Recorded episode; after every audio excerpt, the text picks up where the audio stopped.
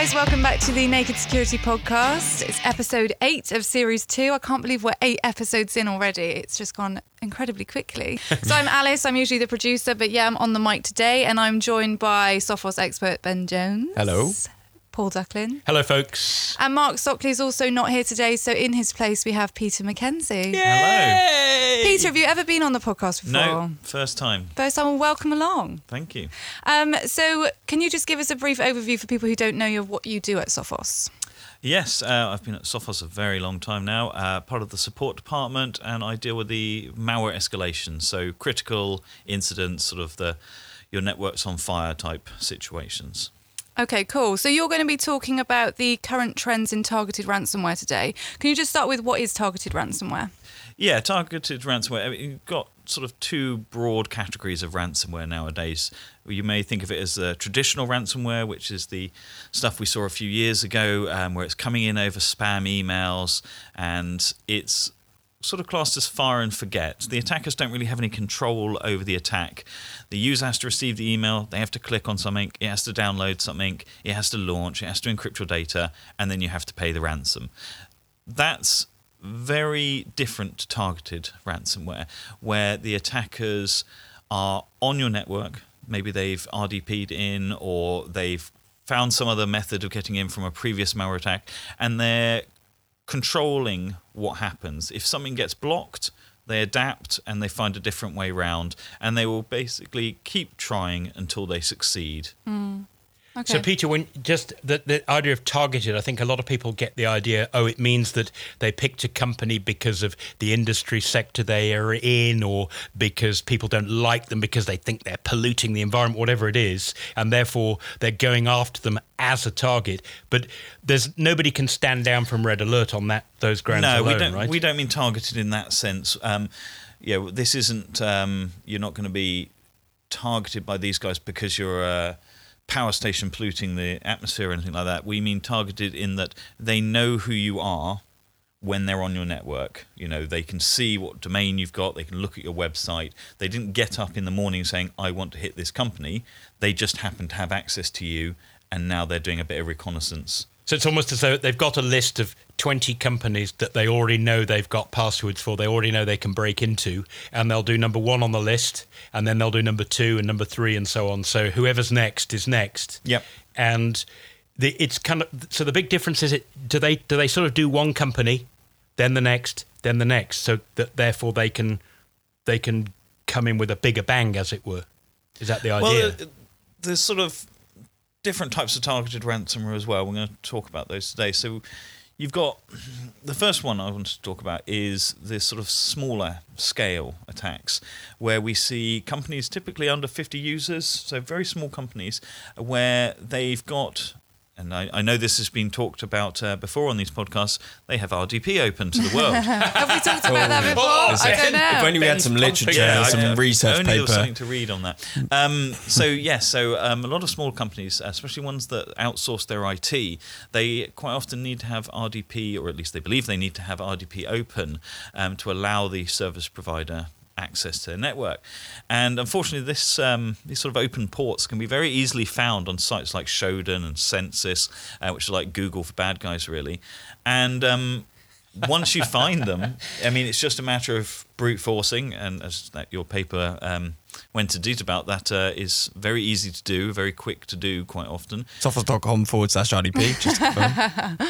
Uh, ben, Sorry, you, you're obligatory injection there. when you of the fired up your honeypots to look for the attacks from presumably from people like this who are going, hey, who's out there? Let's make the list of the next 20 to hit. Mm-hmm. The first attack came within it, what was it? Just over a minute. One 70 minute, 24 seconds in the Paris Data Wow. Center. 84 seconds and bingo. After after some random server just came on the air with your first attempt for someone to go, I wonder if Exactly. they, this could be the real deal. And in, in Wow. almost as shocking. Yes, one minute twenty four, but you could say maybe that was a one off. But I think wasn't the longest time it took for any one of yours to get hit was about eight hours. It was less than It was, a day it, it was just over 12 hours, yeah. 12 So hours, they were all found within the first 24 hours. And I think the, the key message, the key takeaway from that is that as soon as you publish anything out to the outside, expose it to the outside world, accessible to the public, it will be found and it will be Yeah. a target. And Yeah, the big so- deal in your research is it was only by IP number, wasn't it? It wasn't like you said, I'm. You didn't spend a while advertising. Oh, I have a company and the name is well known and this is what it is. Come and find me. Precisely. There was no DNS. It was basically you just happened to be there, and somebody noticed you. So we just span up 10 EC2 instances in AWS. So in AWS, you get an automatically generated AWS DNS hostname to resolve to public facing.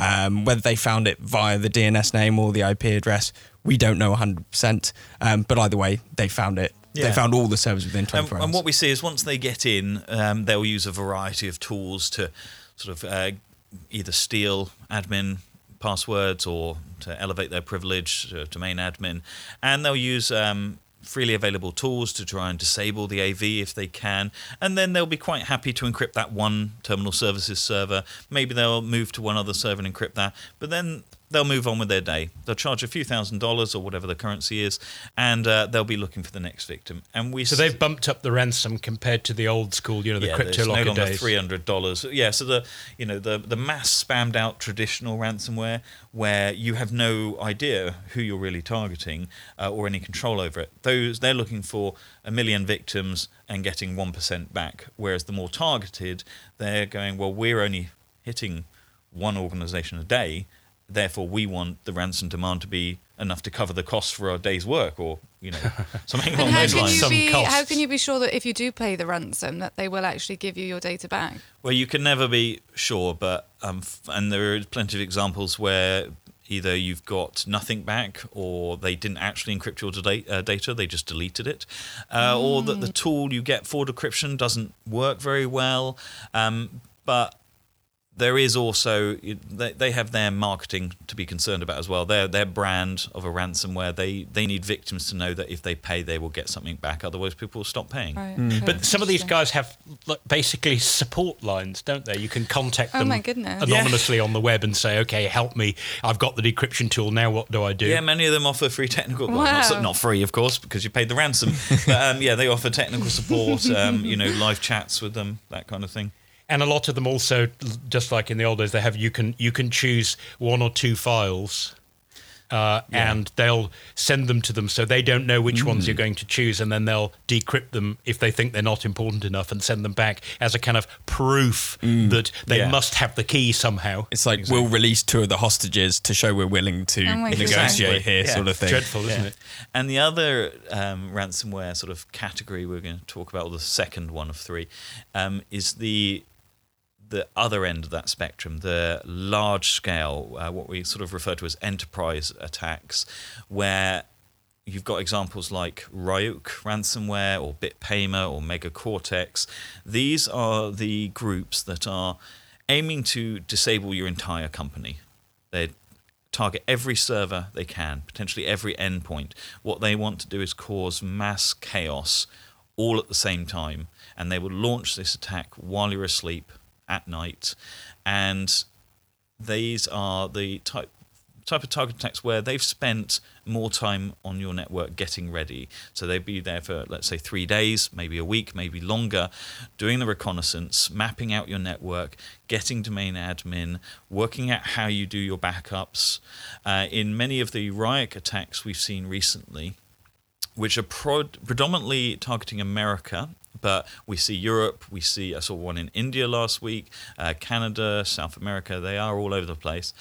Um, we see them quite often, the attackers, because they are on your network, they're RDPing internally around your network, they will quite often delete your backups first. They'll simply like go to your Linux backup servers and delete the files. We've seen them resetting virtual snapshots and then they launch their ransomware attack. And that's only after they've already tested the files they're going to use to see if they get past at least some of the layers of security you've got. And then, especially with Ryuk, um, the ransom demands they're now asking for. Uh, I mean, there was uh, it's over five million dollars on some occasions now. I think five point three million dollars um, is the highest I've heard for Ryuk, but we're regularly seeing them in excess of two million dollars. Um, and uh, unfortunately, people have to pay. Uh, some people say, "Well, if we don't pay, our business is go- is gone. It's it's pay or we go under." That's crazy, isn't it? So it's almost like we started with what you might call consumer grade ransomware, roughly 500 bucks ago. Then we went to sort of business grade ransomware, which was 100 times as much, 50 grand ago. And now we're at sort of industrial grade or carrier grade ransomware, where it's 100 times as much again. Now, do you think, Peter, that, that a, a lot of these attacks at the moment are happening in the US because cyber insurance is quite common there. And so the crooks figure, you know, well, there's actually, if we ask the average company for five million bucks, there's no chance they can get that much cash together. But if they've got cyber insurance, they might actually be able to pay so he can squeeze them harder than ever. Yeah, well, that's a big question that's sort of being wondered at the moment, really. I mean, the, one of the ones I saw in the press the other day was a school was demanded $5.3 million for From a a Ryuk attack. one school. I think it was a larger school system, but still, what school in the world has hmm. $5.3 million available? So Five dollars thirty, maybe. and the attackers the attackers know this they're not they're not idiots they know what they're doing so they know that it's quite likely the insurance firm is going to pay that ransom demand and Wow. they may have dealt with that insurance firm before and known that last week they got 4 million out of them so Do let's they try cut- 5 million this do, week do they cut deals? That or are one they did- that one, hard-hearted? that one um, Sorry, I don't, you, you, can you say that? So- can crooks be soft-hearted? So really know. some ransomware groups do negotiate. Uh, Ryuk is known for not doing that. Um, they in that instance, the um, victim offered them, I think it was about four hundred thousand dollars, and they said no, pay up, or we don't care. or, or nothing. Or nothing. Yeah, we're already attacking the next victim. And then, so the the other new trend we're seeing, first one I know of uh, at the beginning of this year, where you've got let's call them third parties, IT service providers, someone that you have outsourced part of your IT to. So the kind of organizations that offer to do patch management on your network or maybe deploy new software, these kind of services require them to have access to your network through an agent installed on your machine or something like that, or RDP open. They provide that service to you. What we've seen recently is attackers possibly accidentally compromising those IT service providers and realizing that through the software they've got installed on their network, they suddenly have access to another 10, 20, 100 networks and can very simply, using that access and those tools, deploy ransomware to 100 different networks all at the same time. This was one that was seen in Texas just a couple of weeks ago, where 22 towns or cities in Texas uh, of America um, were hit. And there's not a huge amount of details that have been made public, but what has been uh, indicates that it was an IT service provider and the access to those 22 towns that was sort of the responsible part of how the attackers gained access. So that's almost like the crooks have figured, you know what, if we want to do credit card fraud, we can either defraud a hundred separate companies by getting their company credit card, or we can go after the payment provider mm-hmm. and do them all Yeah. in one go. Yeah. As I said, I mean, they may have just done it by accident. They, you know, this just happened to be the next company on their list that they were going to target, and then suddenly they Oh, realised, go- oh, wow, this is a hundred times bigger than we thought. yeah, so mm. why not? So, what can people do to protect themselves against this? Well, against any of these type of attacks, you've got to go back to the, the basics. Right. Have layered security, you know, things like our Intercept X product with the CryptoGuard technology for, you know, never seen before ransomware. Um, the other classics of two-factor authentication. Ask your IT provider: Do they have two-factor authentication on the access to your network? And obviously picking proper passwords. And um, well, I don't know how many times you guys have probably said this, but backups off-site and offline. With these targeted type of attacks, you've got to remember that if your admins or your domain admins have access to your backups, then so do the attackers because those are the accounts they're compromising. Yeah, because when you mm. go to your so oh well, it's all right. I'll restore from my volume shadow copy. The crooks know that. That's oh, long those, gone. those gone. Every ransomware gets rid of volume shadow copies now, but these people are, you know, they're manually identifying your backup servers and they're simply deleting everything. No malware. They're just deleting it. They've got the access to do it. So, it's interesting that a lot of these things come back to quite simple security practices when we look at the advice that you give people. Yes, unfortunately, most of the Ryuk attacks we investigate, I'm picking on Ryuk just because uh, we are seeing a sort of increase in them at the moment. Um, in, I can't think of an example where the answer didn't come back to it was an unprotected machine in the network where the attackers sort of got their foothold. Um, Ryuk typically gets into a network, or the attackers behind Ryuk, um, through another bit of malware called TrickBot, which is a, a very nasty worm. So that worm is doing the rounds on your network, concentrating on your unprotected machines, and then at some point, the Ryuk people go, right, we've earned enough from TrickBot. Let's see if we can get a ransom demand out of you. We've got access to your unprotected machines. We'll start with those. We'll see if we can get domain admin. So I guess the other the other key thing to bear in mind is if there's a warning sign, do not ignore it because what comes next may be worse than what you've had so far, exactly. like $5 million worse. Exactly. Cool. Well, thank you, Peter. That's a very interesting topic. Thanks for covering that. Um, so, we're going to move on to you, Ben, if that's okay. So, I can see that Facebook has suffered another data leak. Can you tell us what happened? Exactly that. So, yeah, Facebook have suffered a data leak whereby 419 million user records were leaked as a result of a publicly accessible, unprotected database. Can we start tracking numbers for these leaks? Because I'm losing count. Yeah. no, you can, I, I, did a talk recently where I thought, oh, I'll go and get the numbers. And I looked up on Have I Been Pwned how many breaches are in his database. And those are just publicly known ones. And I thought the number looked very similar to some other number I had in mind. And I went and looked online for current world population, which is close to 8 billion. And the number of breached records in Have I Been Pwned exceeds the population of the world. Wow. so the answer is we don't need to count. We've, we've got there already. Somebody somewhere was waiting there with sort of yeah. party poppers and everything, waiting for that to tip over. No, no, it did tip over. yeah, that's what I'm saying. Um, so the leak uh, this time around with Facebook was identified by Sanyam Jain of research nonprofit the GDI Foundation, who located the public facing unprotected database, which contained user details such as telephone numbers. Um, there are 490 million records, as I, as I mentioned, of which th- 133 million were of uh, personal information for US users, 50 million were Vietnamese users, and then 18 million were UK users as well.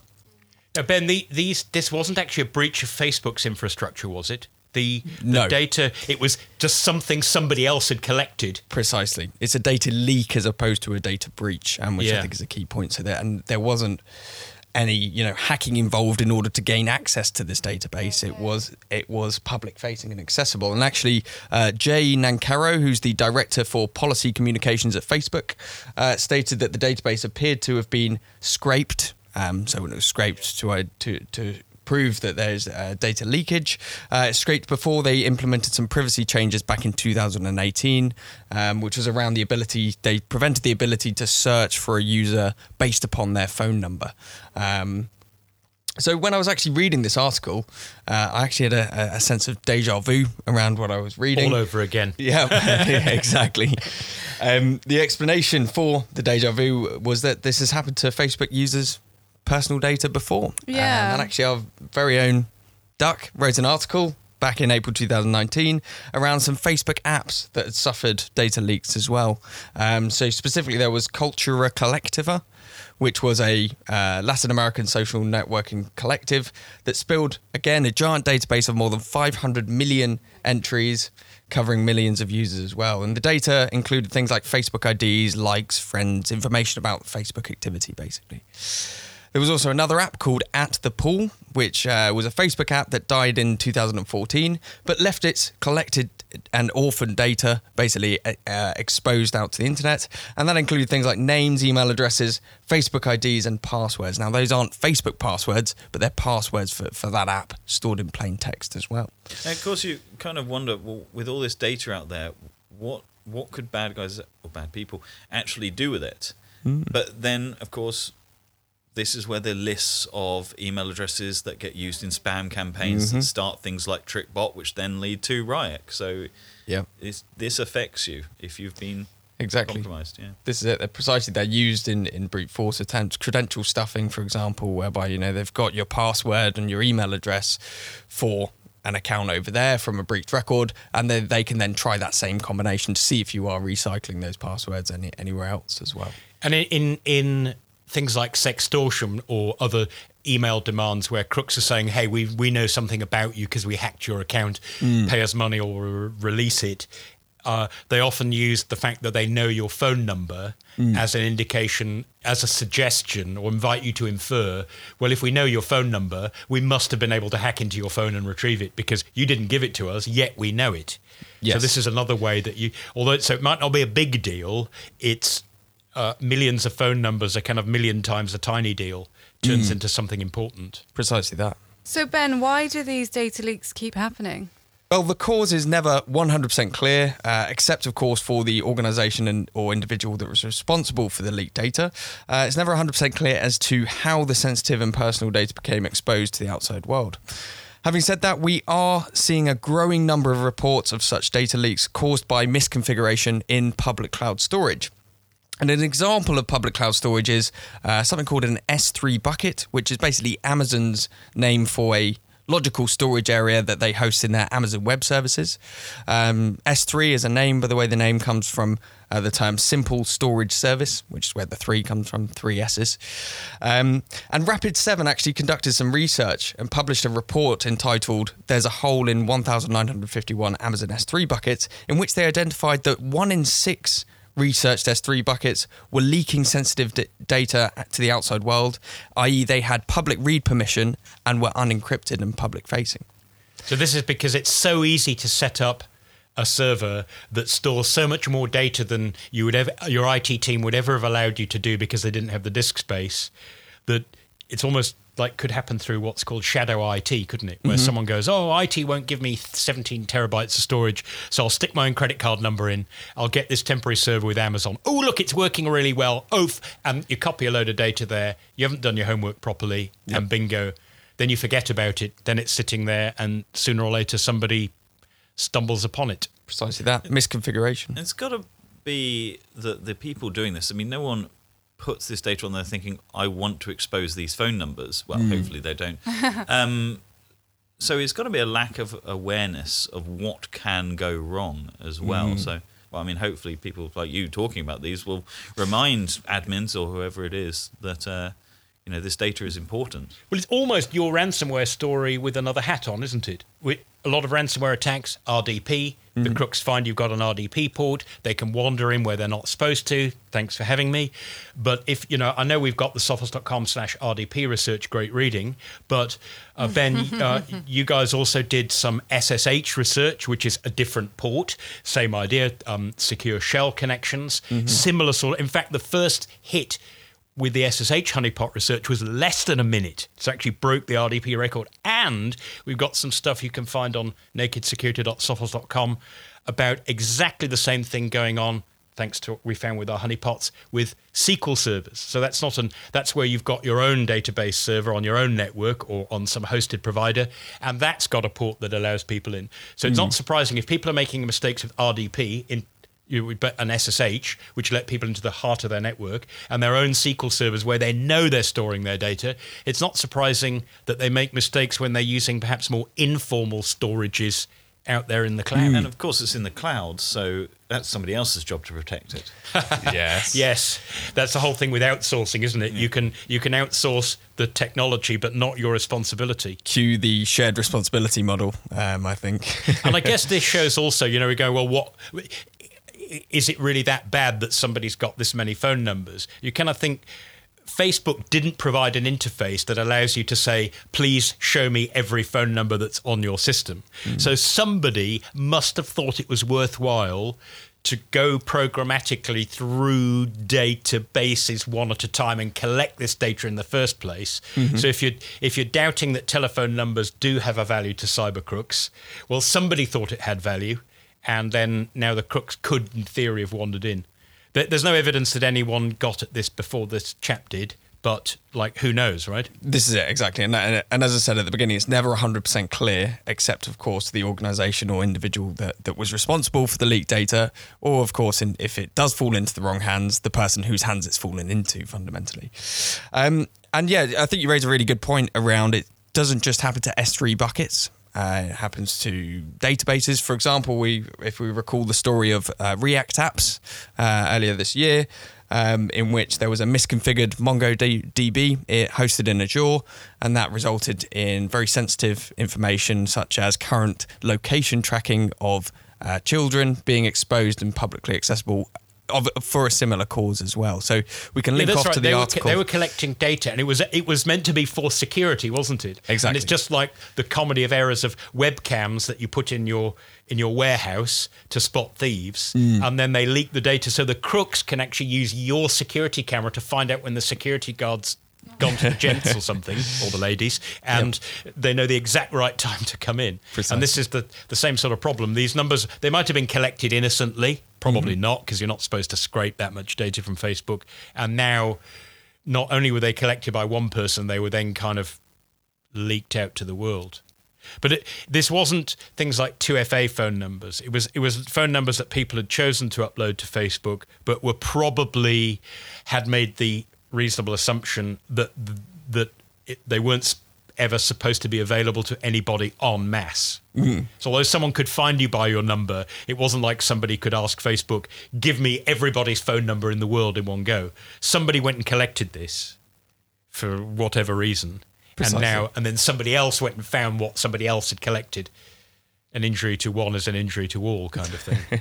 Exactly that, and particularly as, as we said, Facebook have actually discontinued the uh, usage for that data, or rather, the ra- rationale behind that database being publicly accessible. I.e., previously it was leveraged as a search engine Yeah. for search engine purposes in order to locate Facebook profiles based upon their mobile phone number, which now is no longer a feature. So there was no rational cause for them to continue. Um, hosting that data uh, externally in a, Yeah, I guess it, in in the modern era of particularly with robocalls and tech support scams coming by phone and that, Mm-hmm. I think people are very re- that people don't mind being in phone directories. If you think back to the old days when they were printed, but they're much more reluctant to be in reverse phone directories these days. Yes, exactly. Plus, it's it's it's a bit creepy, isn't it? If a stalker can take a number Yeah. and figure out who it is. Yeah. So there's some like being able to go from your name to your phone number from somebody who knows you is one thing, but being able to go the other way around is quite another. Exactly. I think it's clear that um, public cloud asset misconfiguration is directly causing a massive sensitive data to be uh, leaked and publicly accessible and leaked to the outside world, basically. So it's sort of like if you're not part of the solution, you really are part of the problem, Yep, even though you're not a crook yourself. exactly that. Yeah. So I guess there's two parts to the advice that we're looking for here. What can users do, but also what can organisations do to prevent things like this? It's a great question. So, uh, as a consumer, a victim, a user, um, however you choose to put it, there is actually very little that can be done to stop your data from being leaked once you put it into the hands of a third party organization, basically. Um, with the obvious ex- exception, of course, being to not provide them with your personal data to begin with. Um, fortunately, with GDPR now being in enforcement, you can express your right to erasure and you can go through um, organizations that hold your um, third parties that hold your personal information and request that they delete it as well. So you kind of sanitize the information that you have out there to reduce it down to that which is adequately necessary to Of course, you if it's in an Amazon age. bucket that they've forgotten about, Right. then I was they're probably gonna say, forget to remove Is it. it from easy there. to check if you request, say, from Facebook, delete all of the personal information you have on me? Can I actually check that they've done that? No, you not not as far as I'm aware. Right. However, uh, you could, you just kind of have to take their word for it. But also bear in mind that with GDPR, it also brought in significant fines associated to breaches of GDPR compliance. So, i.e., if you ask them to remove your information, they didn't do it to an acceptable degree under GDPR, and then there was a data breach or what have you, and you're you fall victim to a to a data breach, having your data fall into the wrong hands as a result of them not deleting your data properly, then of course there will be fines associated Right, to that, okay. significantly more than the former like UKI Data Protection Act, for example. The fines associated to that GDPR has significantly higher fines as well. So this puts more of a pressure onto these organisations to secure your data that they store on you to begin with, but also as well adhere to the policies and the rules that are in place for GDPR as well. Okay, great. Um, so that's kind of as a, from a consumer's view. There's also the view of as an organization who holds information on users. For example, you might be working for an organization that, that, that retains personal information of your users, of your customers, for example. And you certainly can, of course, take measures to prevent misconfiguration of your cloud ac- of your public cloud assets in order to prevent them from being publicly accessible, such as, for example, by implementing a public cloud security solution that gives you visibility, compliance, and remediation across all of your public cloud assets as well. Um, one core consideration uh, in the in the case of I think sort of one key takeaway here is that you know it happens to Facebook. Facebook obviously have a very large and complex footprint and and architecture and, and network. Um, or series of networks really in, in public cloud, for example. And complexity, as we know, is the enemy of security.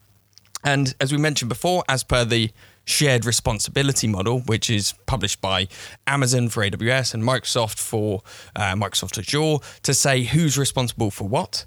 Um, data classification and accountability is the responsibility of the public cloud service customer, i.e., if you host data in the public cloud services, it is your responsibility to classify and control that data to ensure that it doesn't um, doesn't fall into the wrong hands uh, that that is your responsibility, basically.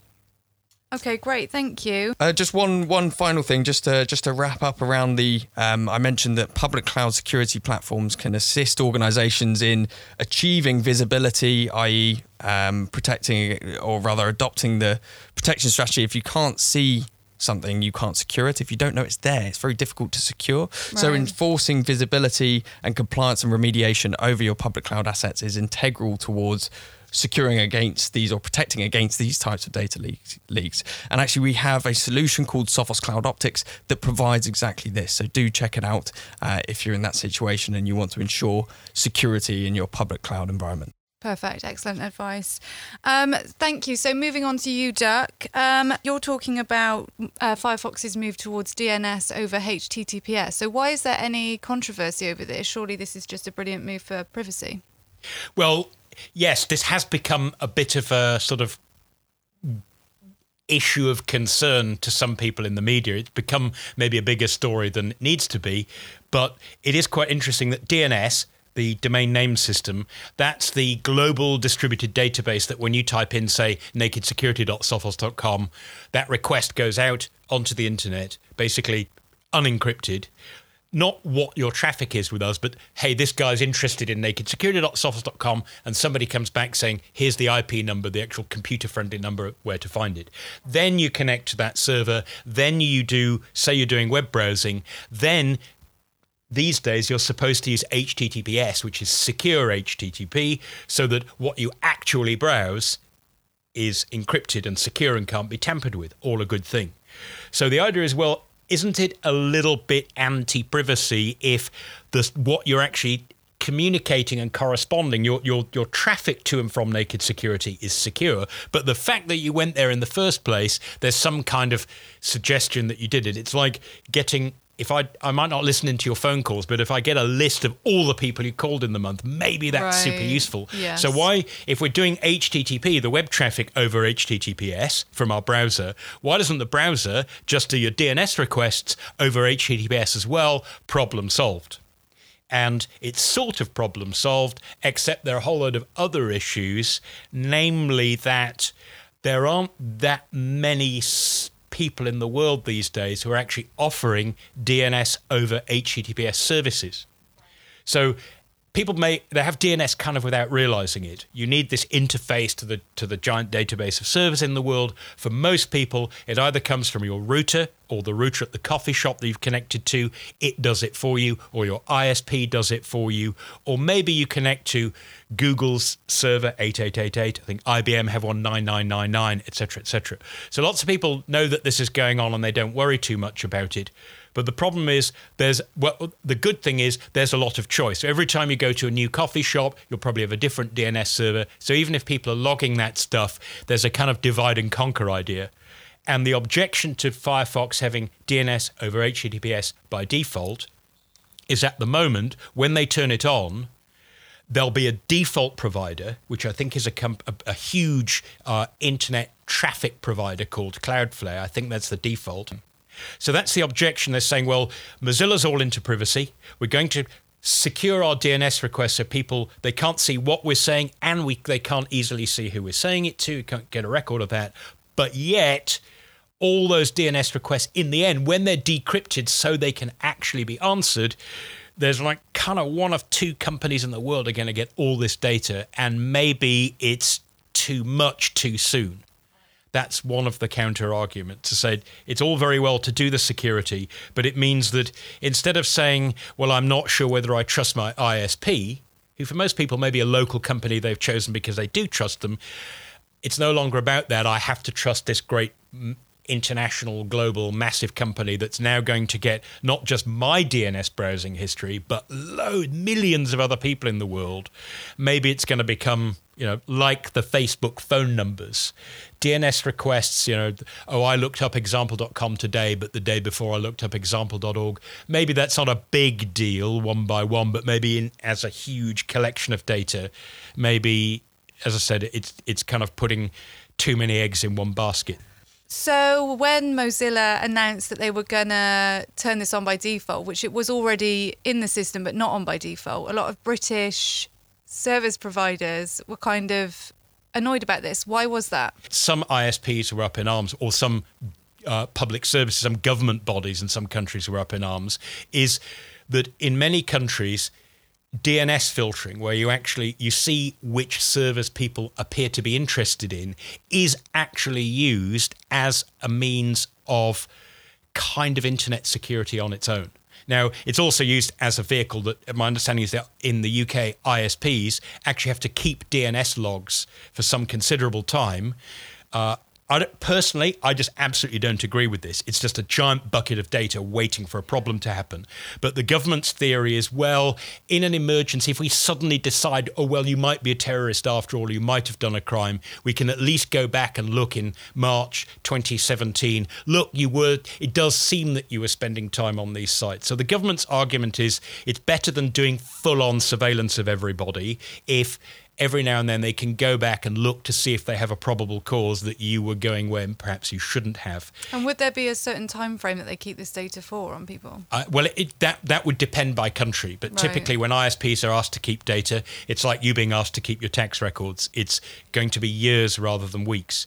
Now, I don't agree with collecting that data, not because I don't think crooks should be busted, but because I just think that collecting such huge amounts of data and then saying to people like ISPs, you have a duty to take all of this stuff which you collected unencrypted and stick it in a cupboard under the stairs. Experience suggests that cupboards tend to burst open, and Ben just told a fascinating story about how exactly how that kind of thing happens. However, the argument was that if Fire, if Mozilla turned this feature on in Firefox for everybody who's using it, then at least one avenue that they're currently relying upon to assist in law enforcement investigations will suddenly stop working. And so I get the government's point of saying, you know, if we just if we just keep track of who you phoned rather than listening into all your phone calls. That's better than having mass surveillance of everyone. And this data could be useful, and it has been useful in the past. So now we're not going to have access to this data anymore. And the counter argument to that is well, really sorry, you kind of have to find another way that steers this path between total surveillance society and actually knowing an awful lot about me because better not to collect the data. And then that leads to the counter argument that, and I get this point from someone like the, the UK Public Service, the British government, saying, well, if you're not letting our ISPs collect it and people get to choose which ISP they're using, you're still letting somebody else connect collected. It might be a Cloudflare or a Google or an IBM or somebody like that. There are these even bigger providers who are now getting this data anyway, are you expecting that we're going to have to go and ask them for this data in the future? And what if they're in a jurisdiction where they either don't have to keep it or they decide not to keep it, and so on and so on? So it did open up this can of worms about how to do what you might call surveillance light. Arguably, that makes it easier for law enforcement, though, because they've only got a few companies they now need to approach. You know, for CIA or whoever, now they just go to cloud. That that's another a counter argument to the counter argument yeah. to the counter argument, if you like. and by the way, this is an issue that some people have, as I said earlier, with with turning this feature on by default for everybody. Is that if you just do nothing, essentially you're operating because Firefox operate, you know, it's designed to be operating system independent. Your computer will probably still be using your ISP's DNS server. Your browser will not. Your computer will still be going, say, through your company's DNS server, where there might be some useful filtering going on. But when you browse, suddenly it'll all be different. So, you know, it's introducing complexity where it's not needed, etc., etc. Now, the good news for people who have enterprise users of Firefox using their, you know, their enterprise uh, version is, and this is in the consumer version, but it's quite hard to set up. You can tell it, by the way, for the following domains, I don't want you, I want you to use conventional DNS. So if you want you, or you can just say turn this feature off altogether. So don't use it at all. Um, but amazingly, there is another. This is perhaps my greatest concern with it. Is that my understanding is that in a fit of worry about performance and availability by Mozilla, that if they turn this feature on for everybody absolutely and somehow you're in a place that say doesn't allow access to Cloudflare or Quad 9999 or whichever provider you've provided because now all your DNS traffic is going via HTTP to a particular server is that if it stops working because of an outage, that would basically break your browsing completely because no DNS anymore. So if it stops working, the secure feature, my understanding is the default is it will transparently and quietly fall back to doing it the old school way. And my concern about this is this means that all the coffee shops that you've used in the past that you trusted nicely because you didn't think they were doing anything rogue with your DNS data, they won't get to see your DNS data anymore, even though you would have trusted them with it.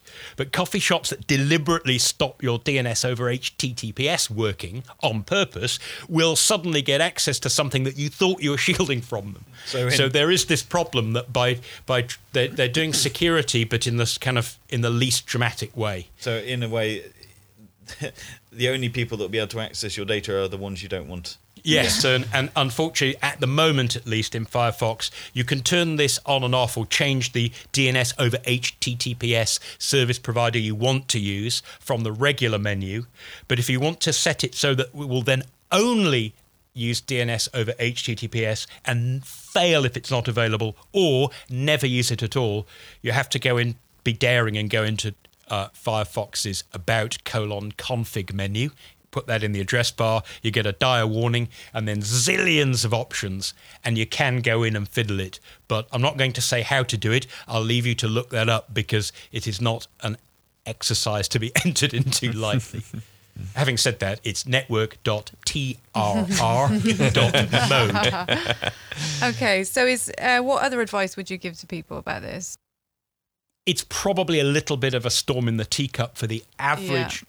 consumer who's already decided I'm going to pick Firefox, which I would describe as a significant minority browser. It has a significant market share, but it's well below half. So I think the people who are choosing to use Firefox are doing so because they kind of want to be, they want to use a mainstream browser, but they don't want to use, they don't want to trust Microsoft with their browsing habits or Google with their browsing yeah. habits or Apple with their browsing habits. So they're going for what they consider the least worst. And to be honest, if you are out and about, if you are using lots of different coffee shops, you probably are better, in my opinion, using DNS over HTTPS because it just means that the people around you can't just blindly collect a list of absolutely yeah. everywhere that you've expressed any interest in. And by the way, the other problem with sniffing out w- what someone's DNS habits are is you can easily get false information that leads you to make incorrect inferences. Because right. if I think if I go to a legit site but the site's compromised and it includes say images that just happen to come from dodgy sites, even if my browser subsequently blocks those dodgy sites or my Sophos home web filtering blocks those dodgy websites, they still show up as sites that were allegedly of interest to me. They weren't of interest to me, they were somehow of interest to my computer because they were listed in a web page. Yeah. So that's the other reason that DNS over HTTPS, it just kind of, that there is a good reason in security for putting all your eggs in one basket is then as we're talking about retiring data through GDPR, you don't have a million different right. baskets to worry Absolutely. about later. So that, that's that's my feeling. I've got it turned on, and by the way, I've also got it turned on so that if it fails, my browsing stops working. It's mm. comparatively rare that I have problems, yeah. and it usually means that I'm on a network that has very poor connectivity anyway, and you know uh, my Tor browser will stop working because it's too slow. But Right. then would you just switch to Chrome? To be honest, I'd pull out my mobile phone and turn on the personal hotspot and use that and pay the data charges for a bit. Yeah. Okay, cool. Well, thank you so much. So we're going to finish with a couple of questions, if that's okay. Um, so, Duck, this one is for you. Um, Uh-oh. uh, this one came via Instagram and it just asks what is at the core of AI detections? Oh, you mean like what's the actual technology? Ha- What, what's the what's the the magic security source right in the middle of it? Yeah. I guess is what that question means. I hope I'm going to put this simply and rightly enough. Um, our data scientists at Sophos can correct me if I'm wrong. Very loosely speaking, the idea of AI or machine learning, it, it's a kind of statistical inferencing. So what you do is you build a statistical model that basically takes something you've never seen before and uses statistical methods to estimate the probability, generally speaking, that it is an X or it is not X. And to do that, what you need to do is you need to firstly build up a set of characteristics that you think are actually genuinely useful for discriminating X's and non X's. And then you need to build a representative sample of X's and non X's that you can use to build up the statistical model so it can get the right probabilities for deciding yes, it is, no, it isn't. So it, it's kind of a way of instead of having a human go, let me go through a, a series of rules, like you might if you're writing a law and you want to get it passed by parliament, you put down all the details. What you're trying to do is you're trying to make a best guess, a best inference about something that you've never seen before to decide probably which of two categories or more does it fall into. And it is superbly, superbly useful somewhere like for something like Sophos Labs, where we're getting, what is it, 400, 450,000 new malware samples a day. took 10 years to get the first 10,000 malware samples. My gosh. And now we're getting Yeah. 450,000 minor variants a day. How do you decide which are the three really, really exciting, interesting, and important ones that our, the super smart guy should look at in the labs and just say the others, yeah, we can kind of, we're pretty darn sure what these are without spending a lot of time on. And so you're using a statistical model to make that estimation as rapidly as you can. That was not a very quick answer, nor a very short answer. was- I hope it was accurate as Yeah. well. Don't know if it was accurate. Apart from that, perfect. Cool. Well, I have one other question which we can all answer, and I feel like I might actually know the answer to this one. Uh, this also came via Instagram, and they ask, "What is the best cybersecurity company in the industry to work for?" First characteristic, and I'm going to try and be really objective here, should be blue. Yeah, they need to. Be, mm-hmm. that's a very important part of security. Yeah. At least two S's in the name, Absolutely. Mm-hmm. at least two O's in the name, We should. And should actually be Sophos. you can put anything you like after it. So it could be Sophos CryptoGuard, Sophos Intercept X, Sophos Cloud Optix, Sophos Home, Sophos Home Premium. You, you can pick what you like as long as the first word. Is Sophos. Yeah, we- that's we what I reckon. We should objectively, caveat, of caveat that saying we might be a bit biased. I'm afraid. Yeah, maybe. Well, you jolly well hope so. okay, so just before we finish, where can we find you guys on social media? You can find me at Ben Crypting on Twitter. See what you did there. Oh, me now. Uh, at Duckblog on Twitter, at pducklin on Instagram. Uh, it is at Alt Shift Print Screen on Twitter, and I'm not on Instagram. I'm afraid. Okay, I'm at Ali Rouge on Instagram and Twitter, although I'm private on Instagram and I probably won't accept you. But you can follow me on Twitter. Um, and we're at Naked Security everywhere else, so do find us. We do weekly Facebook Live videos that you can join in on. And thank you for listening. Until next time, Stay secure.